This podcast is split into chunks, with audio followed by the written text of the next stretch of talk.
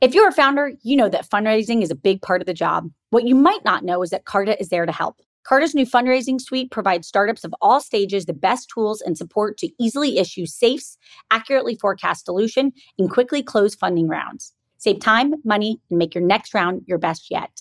To learn more or to get started, go to carta.com forward slash fundraise. That's carta.com forward slash fundraise.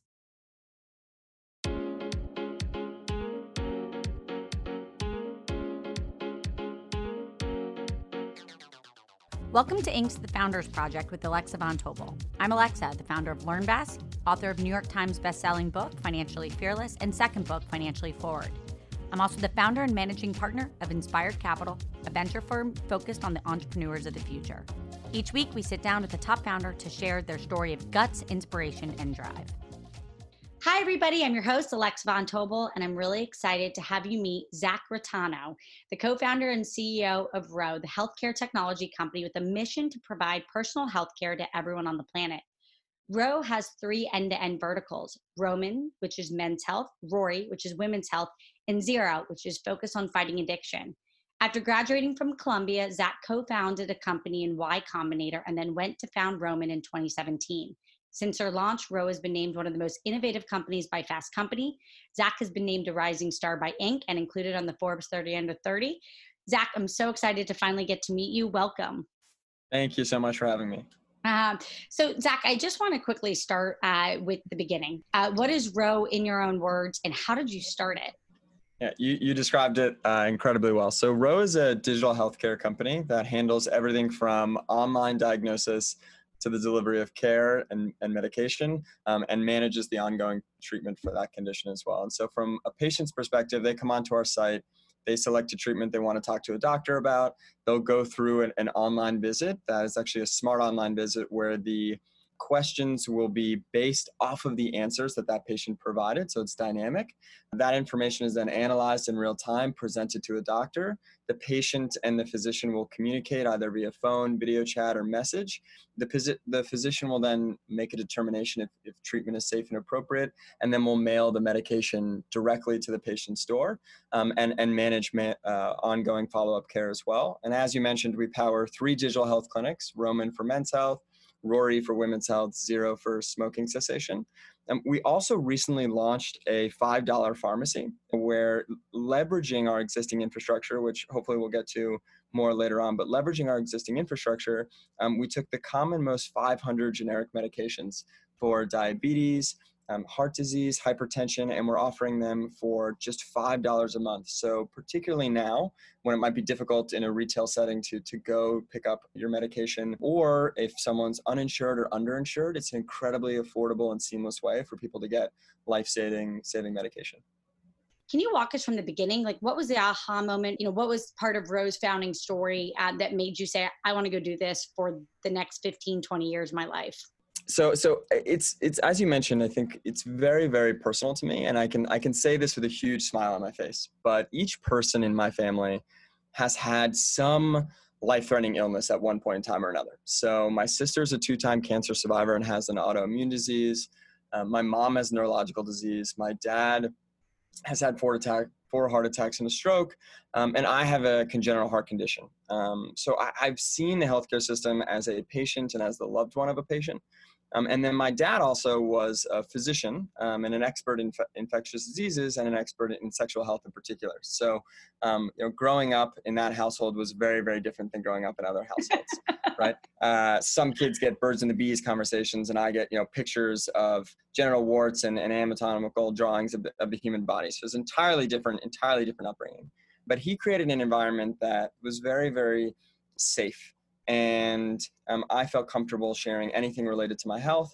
Um, and so I actually had heart symptoms when I was about 14 years old.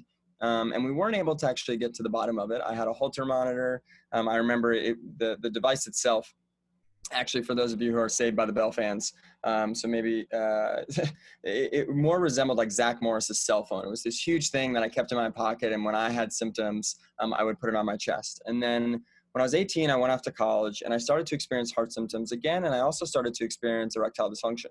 And given that my dad had created that really safe environment, I felt um, as comfortable as one could talking to their dad about about their erections. So I um, I brought that up to my dad, and, and both of those things combined, you know, really had him dive in and said, okay, let, let's go see a cardiologist. And I went and had a stress test. For those of you who have never had a stress test before, you run on a treadmill, it gets steeper and faster, and you see how your heart does. My heart peaked 230, 240 about nine minutes in, then went to zero, and I zipped off the treadmill. And my dad and the, and the doctor were able to bring me back, and I had a heart procedure a few days later where they burnt the parts of my heart that were causing it to, to beat irregularly. So fortunately, I was incredibly lucky in the sense that that happened in a doctor's office. It could have happened on a soccer field, it could have happened on a basketball court, happened in a doctor's office.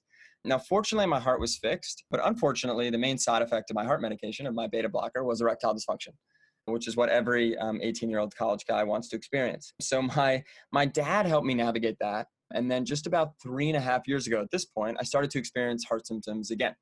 So blood test, stress test, Holter monitor. Um, at this time, it was actually just about the size of a quarter, and it, and it, was a sticker that's stuck on my chest. So the technology, it was amazing to see uh, three Holter monitors over the course of you know 10, 15 years dramatically improve from a patient's perspective. Um, but I was I was entering in the healthcare system again constantly to see what was wrong with my heart. At the same time that my two co-founders were actually um, entering in the healthcare system as well with their partners because they were having their second and fourth kids.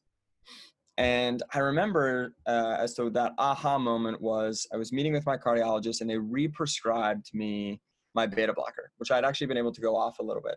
Um, and I remember blurring out everything that the doctor had said right after that. Uh, and because I, I, knew the impact it was going to have on on my life, I had a partner for three years at that at that point. We've been together for six now, and um, I, I, uh, first frankly, I was I was actually embarrassed by that response. Right, my my uh, my heart condition and my heart procedure um, seven years prior was one of the most impactful things in my entire life, um, and it and it led and it led to so many different decisions. And and the fact that I was so focused on one thing, first I was embarrassed, but then I actually realized that there are these things um, that affect people's day-to-day lives that pre- that are related to their health that prevent them from tackling some longer-term goals. And so for us, that was the aha moment there when I shared that with Rob and Saman that we always wanted to build a healthcare company that could treat you know young, old men, women um, from beginning to end, and really be there for them in the same way that my dad was for me growing up. But we didn't have a specific place to start, and so I think being able to start here um, and and what ED provided us was, was, I had personal experience with it, but it was the perfect place to start because it provided us the opportunity to build an ongoing relationship with patients, build trust, and ED is also you know it is often a sign of a more serious underlying condition, um, diabetes, heart disease, high blood pressure, and it's connected to, to so many other components of your body because if you think about it, you know your nervous system, blood flow, um, all has to work in harmony together. So we knew we could start here and build a relationship on top of that. And it was something I had intimate experience with, but was very much always just the beginning um, and, and a wedge for us to establish trust between a patient and a physician. Um, first of all, you're so charming, and it's so wonderful to just hear you be so honest and so vulnerable, and also uh, just. We should just hang out all the time because you're making me feel incredibly good about myself. I'd love for you to just be with me throughout the day. I want to just go from the beginning of building the company and standing it up. So, yeah. you, I, I get the kind of personal story. I get where it started from. What next? So you find your two co-founders how did you go from there to standing it up to a thriving company that now so many people know the name of and has already started to impact so many people? How did you get going? So I would say I was um, I was very lucky to meet Rob and Saman. So I was at a venture studio called Prehype at the time, and Prehype was on is in his office building in, in Chinatown, and it was on floors three and five. And BarkBox, that was founded by uh, Henrik Werdelin, who'd also founded the, the startup studio, was on floors two, four, and six. And uh, Saman was at that venture studio. He had uh, founded Managed by Q, and he had, he had stepped back at this point to, to pursue other projects. And I had met Saman there. And I remember I started by working for Saman. And uh, I, I remember this one Sunday night, actually, and I had spent about 10 straight hours um, manually coding the HTML for this email that he, he was going to send out earlier that week for one of the projects we were working on. And I remember I sent it to him and he methodically ripped it to shreds. I mean, absolutely ripped it to shreds. And I, frankly, I absolutely loved it. I, I looked to my partner Cleo and I said, you know, no matter what, I would follow him through a wall and I'm just going to attach myself to him because one of Saman's superpowers is he he gets the most out of the people that he's working with, and he really pushes them, um, and and and they're able to do things that they didn't previously think were possible, but but in a way that they're they're excited to do it. And then Rob actually was a was VP of growth at BarkBox, and so at the venture studio, the we were on the floor right up right right below Rob, and whenever we had a question, whenever we were testing out a new idea, I would just run up the stairs and I would bother Rob, and he had to put up with me because uh, we're in the same building. And I just kept asking him questions, kept asking him questions. And then I would go downstairs and whatever he said to do, whether it was on Google search or Facebook for all these tests that we were running, I would just implement them. And time and time again, they worked. It was absolutely insane. And so we realized at that moment, because we all wanted to start a company together and we all wanted to start a healthcare company, we were being exposed to the problems of the healthcare system together. And we didn't really know where to start until that moment. But we all realized that we had very, very complementary skills. You know, we look at ourselves like a three legged stool. If you remove any one of us, the thing is useless. But together, we provide a very, very great team. And so we always wanted to start a healthcare company together. And I think that part of getting started, I think for us, is actually just like doing the things. We were lucky, we were very, very lucky in the sense that we had all done it before once or twice, right? So Saman had started started Q, I had started a company that went through YC. And so you know, we were able to actually raise money from our previous investors very, very quickly. And so I'd say that is not the the typical start for many people, right? So we were very, very lucky that we had already done that. I want to ask quickly for everybody that's listening, walk us through your, your funding history, and then I want to come back to telehealth and you being so smart and early at it. But just for everyone out there, how much money have you guys raised to date, and walk us through a little bit of your funding narrative? Yeah, we, we've raised uh, $150 million in, in equity to date from fantastic uh, venture capitalists from General Catalyst, FirstMark, um, Initialized, Box Group, uh, Slow, Tusk, Signalfire, 3L Torch. We have a great, great group around us. And that's been over the course of, of three separate funding rounds. That's amazing. And also, I think probably sets you up uh, to go tackle what COVID is providing as a pretty exciting opportunity. Um, so, you were focused on telehealth out of the gate. You were focused on a better, more human, uh, more digital customer experience out of the gate, and then COVID hits. Uh, walk us through just what you've learned and what's positioning Ro as you think forward the next five years and what you're excited about. Yeah, that's a that's a fantastic question. I think there's a bunch specifically that that COVID shed light on, right? I think it it shed light on a lot of the existing issues with the healthcare system, particularly around unburdening the healthcare system by reserving in-person capacity for those who can only be treated in person right? If telemedicine does nothing else than reserve that in-person capacity for those who can only be treated in person it saves lives. The second thing i think people saw was that telemedicine actually reduces the friction to a patient and a doctor communicating and when you reduce the friction of something occurring, it'll inevitably happen more frequently, right? So when when when something happens more frequently, you're building a stronger bond between patients and doctors, and and you're actually enabling someone to be a more active participant in, in their health. Third thing that I think surprised a lot of people was the collection of data on that ongoing basis and in a very structured way that actually empowers physicians to, to make better and more informed clinical decisions right? So i think what's been amazing to see is you know when someone comes on to Ro and they they go through that initial doctor's visit we're collecting a tremendous amount of information and automatically flagging risk factors flagging contraindications flagging you know drug interactions presenting that to a doctor and then maximizing their time together. So imagine if before you walked into a doctor's office in person, if they already, if you had spent 15 minutes and, answered a perfectly ordered set of questions that were personalized to you, depending on your answers, and then the most important things relative to your chief complaint, the primary reason that you're there, were highlighted to the doctor, and then you walked in the room right? If you're a diabetic, if you're HIV positive, if, if you have a family history of this, if you're on a wide variety of medications, if you have an, a history of an autoimmune disease, whatever it may be, the doctor is able to dive into what makes you most unique. And that's really facilitated through, through technology and, and telemedicine. And I think that we saw that play out now, and I think you know, everyone in the industry, frankly, would have, would have hoped for the appreciation or understanding of telemedicine to come from, from a different reason. But now that it's here, I also think we're seeing even the ability to have a more efficient allocation of resources in terms of giving people access to care that previously didn't, right? So whether that's rural communities, um, whether that's cost, whether that's on the licensing side, right? So something that New York did very early on was remove licensing requirements normally a, a physician um, has to be licensed in the state in which the patient is located. And the problem is that is that there's not a perfect distribution between physician supply and patient demand, yep. right? And and we have a just generally we have a shortage of, of providers uh, as a country. So not only do we have a shortage of providers, but they're also not evenly distributed in the way that they need to be. And so by New York lifting that licensing requirement and enabling uh, physicians or providers in other states that were less burdened at the moment to help New Yorkers um, was a wonderful moment because of what it did is it highlighted that telemedicine I mean that remote care could also lead to a more efficient distribution of those provider resources, which we're going to need more and more given the fact that we just have this structural shortage. Alexa here. Not only do I get the opportunity to speak with all types of founders on For Starters, but I'm a repeat founder myself. We all know how vital fundraising is to a startup. Carta knows this too.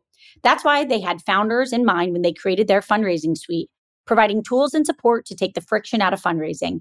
They save founders time and money, allowing you to focus on your goals, not the admin work needed to close a round. From simply issuing safes to quickly receiving funds, Carta Fundraising Suite helps their cap table customers raise a better fundraising round. To learn more or to get started, go to carta.com forward slash fundraise. That's carta.com forward slash fundraise. Can you tell everybody how COVID has just immediately impacted your business now that we're call it 90 days in? Did you see this interesting surge in any certain areas? How are you processing all of this live? Yeah, I think you know, as as you mentioned, I think there were a couple things that we did. Once, a couple things specifically to leverage our technology to help people who specifically, you know, thought they might be at risk of contracting. Right. So we were the first telemedicine company to release a COVID-specific telehealth assessment based on CDC protocols and WHO protocols, and working with infectious disease experts. We we leveraged our technology to have a patient go through that dynamic visit and then um, surface that information to a physician and then they would communicate with their with their provider and determine what the best next steps would be. Whether that's self-isolation whether that would be in-person care whether that would be helping navigate or coordinate um, you know trip to the emergency room potentially contacting the department of health of that particular state depending on that state's protocols. So that's yep. what we did immediately and that was a tremendous uh, sort of all hands on deck effort by the team. Um, the other thing we did is we expedited the launch of that $5 pharmacy. So we pulled forward that from a product roadmap perspective. Um, so traditionally, about 86 or 87 percent of prescriptions are picked up in a retail setting. So that's a that's a habit that people are very comfortable with. But suddenly, that option was removed or carried risk, right? So what I think telemedicine has now offered, or digital digital care in general, is it has taken previously it was um, positioning itself primarily around convenience and affordability but now it carries with it an inherent safety value proposition as well. So with so many people unfortunately either under or becoming uninsured by losing their employment which is a whole nother discussion to get into about how our how our health insurance is linked to our employment but that's for a whole nother podcast. For a whole other podcast. Whole other podcast. Um, but launching that enabled someone whether they had difficulty accessing care in person and had insurance it was five dollars so that's the cheapest copay there is so they didn't have to choose between it um, their insurance or paying cash and for the people who are under or uninsured, they were able to get access to some of the most common life-saving medications for chronic conditions. So there was there was the work that we did specifically to help people who are experiencing the burden of, of this public health crisis directly and then then then we also started to launch more and more things where you know America's basic healthcare needs aren't going anywhere right? So we saw a massive increase in in smoking cessation products and stress products, and we saw you know allergy products increase. Smoking cessation increased by close to 100%. Sleep products increased by over a thousand percent month over month from from March to April. So we saw a tremendous increase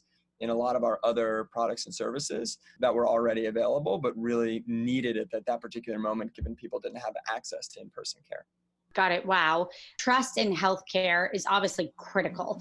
How do you think about establishing that trust? And I get a sense from it in terms of these, you know, minute touch points with the customer to really make sure that they feel heard, listened to, trust the technology. But just how do you think about making sure that every customer of Ro really, really trusts Ro?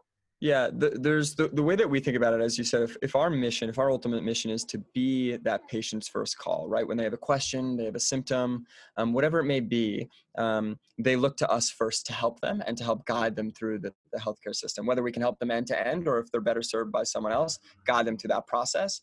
In order to be that first call when you think about who you know who the first call is in, in your life it's who you trust the most right? So so it's exactly what you said in terms of trust and we think about it where there's three key components there. One is transparency right? So they have to know everything about their health. We, we share with them where their drugs are made, where the factory is. Um, we've partnered directly with Pfizer to make sure that we can bring transparency to the entire supply chain from a pharmaceutical perspective, right? Where the ingredients are sourced, where they're stamped, where they're made, and how it gets to us, um, as well as how their physicians are compensated, how our revenue model works, right? The second thing we have to do is ensure the highest level of quality and safety right? So we have a quality and safety team. We're constantly auditing. We built in real time alerts um, that take in that structured data and make sure that providers on the network are, are practicing within, within the guidelines that our clinical and medical advisory boards have laid out. And that, that, that we're also making sure that, that patients are satisfied, right? And then that they're receiving a really high quality experience. And the third thing, in order to get that trust as well, is, is a frequency of interaction if you think about who you trust most in your life, it's not just because they came through once, right? Which is which is great, but it's because they come through time and time again, right? And so for us, that frequency, that ongoing care, that one-to-one messaging, that those scheduled follow-ups um, is crucial to to building that relationship with patients. I love it. If you had a crystal ball and you could share with everybody listening what you think the future of healthcare, telecare, whatever yeah. it could be. And I want the like unvarnished notes that you that are dusty because you're trying to figure it out right now. What are some of your predictions? Yeah, I think the simplest way for us to think about it is that there there will simply be more healthcare done online or in the comfort of your home. And I think that how, how we get there in our mind is is the patient at the center of it. And we've seen that. I think there, there's a bunch of decisions that we've made, right? Like I think, you know, we intentionally don't accept insurance because every single day, the only stakeholder, the only entity determining whether or not we are providing value is the patient. And if you look at other parts of the healthcare system, if you look at cash pay parts of the healthcare system, LASIK eye surgery, cosmetic procedures, as technology improves, price comes down, right? Competition exists and it, and it yep. functions far more towards traditional consumer experiences. Another example is a, is a healthcare company that I'm a big fan of. I used to be a member of, Oscar, but that's an insurance company that recently released a $3 formulary. Unbelievable initiative, right? However, they were unable to offer it to their patients in New York, in New Jersey, and California, the majority of their patients. So here you have an insurance company who wants to decrease the price of life saving medications to patients, and they are unable to do so because of pre existing relationships or contracts or, or bureaucratic reasons, actually, why they're unable to decrease the price. Um, I don't want to even build in that world. I don't want to exist in that world right? Um, and, the, and the third thing is, I think when we look at other countries, you know, Singapore is a great example of this, and I'm, I'm not saying that the US could ever be identical to Singapore, but one key thing that they do is that they do allow patients to control the flow of money. So people look and say, healthcare is 4% of their GDP compared to 18% of ours. However, the government still pays for 50% of the expenses. It's just, it's driven by the patient so everyone every single day is competing over serving what the patient determines is of value or not. Patients at the center. So if I have to make, you know, two quote unquote predictions in the next 10 years, I'd say, you know, patients are going to be at the center and they're going to be the people that we all serve and they're going to be in control. And the second thing is that more of it's going to be done online and, the, and in the comfort of your own home than anywhere else combined. I've heard a handful of people kind of predict this. What do you think that looks like? Just again, I'm in my home right now. It's got lots of little kids in it. It's got lots of people yeah, in it. Um, what does that look like? Doctors popping in uh, for shots, uh, them being on the move. What does that look like?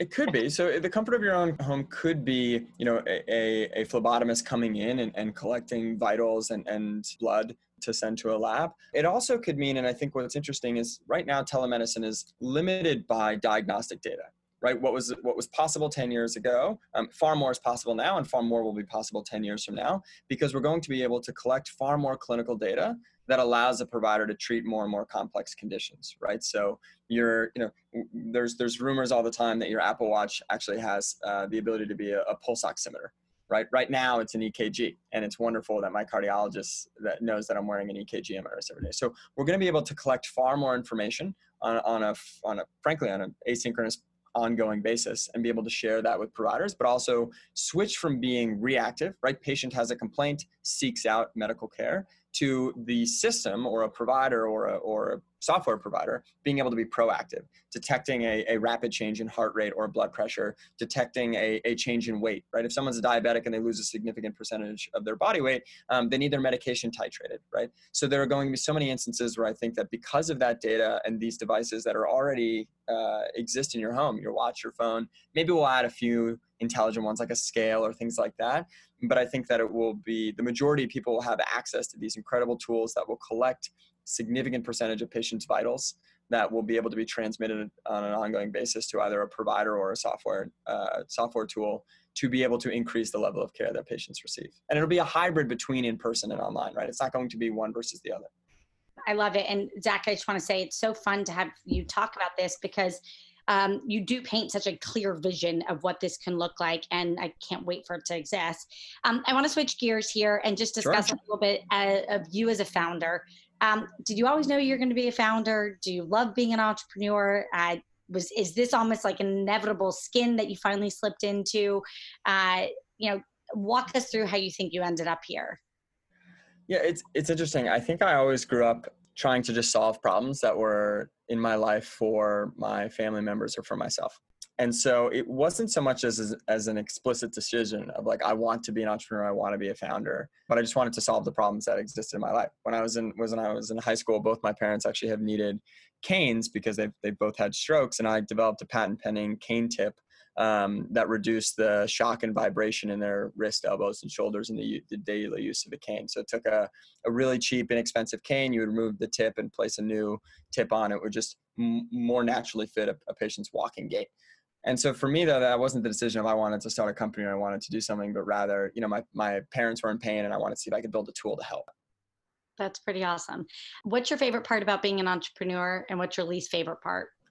I think my favorite part is being able to create something from nothing, right? So you have ideas in your head, you work with a group of people, and you're able to help other people and have an impact on the world. Last just question on you. What's one thing you swear by that keeps Zach on the tracks? Is it an app? Is it a routine? Is it a habit? Is it an exercise? What is the one thing that if you don't do it, you don't stay on the track? For me, it's it's my family and my partner Cleo.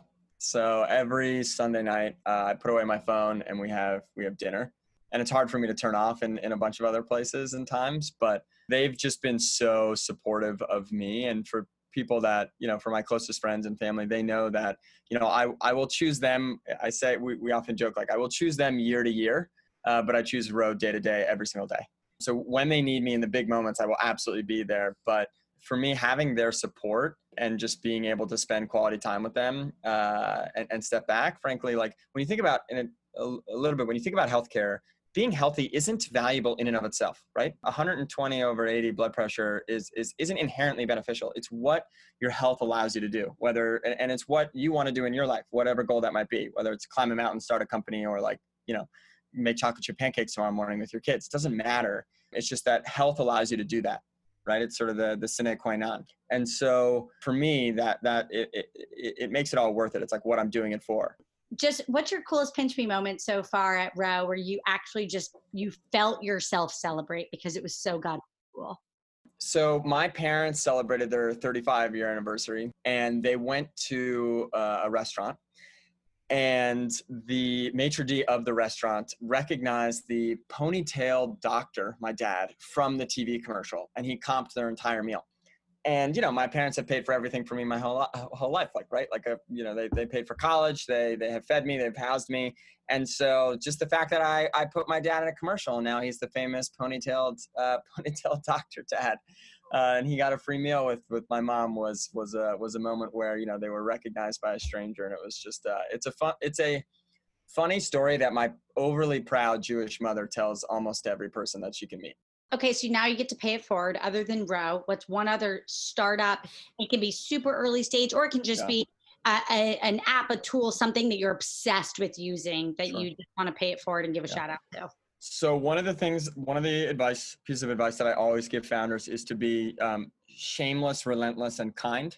Um, and so I'm about to be shameless, which is my partner Cleo is the daily host of a Quibi show called Answered and it's a six minute uh, every day. Uh, they they produce episodes on the coronavirus, everything from how vaccine works, how vaccines work, to you know how long the virus can live on packaging, to all the way can you know can your dog get coronavirus to how to how to uh, get a haircut. And so um, I'm biased, um, but the show's pretty fantastic, and the app's free. And uh, it's a cup of coffee after that. So be shameless. I'm being shameless right now. And um, everyone should go watch my partner Cleo's show on Quibi. Oh, that's adorable. That is so cute. Um, Zach, thank you so much for joining us today. Everybody course, out thank there, you. if you want to learn more about Ro, check out ro, ro.co and join us next week for the Founders Project with Alexa Von Tobel.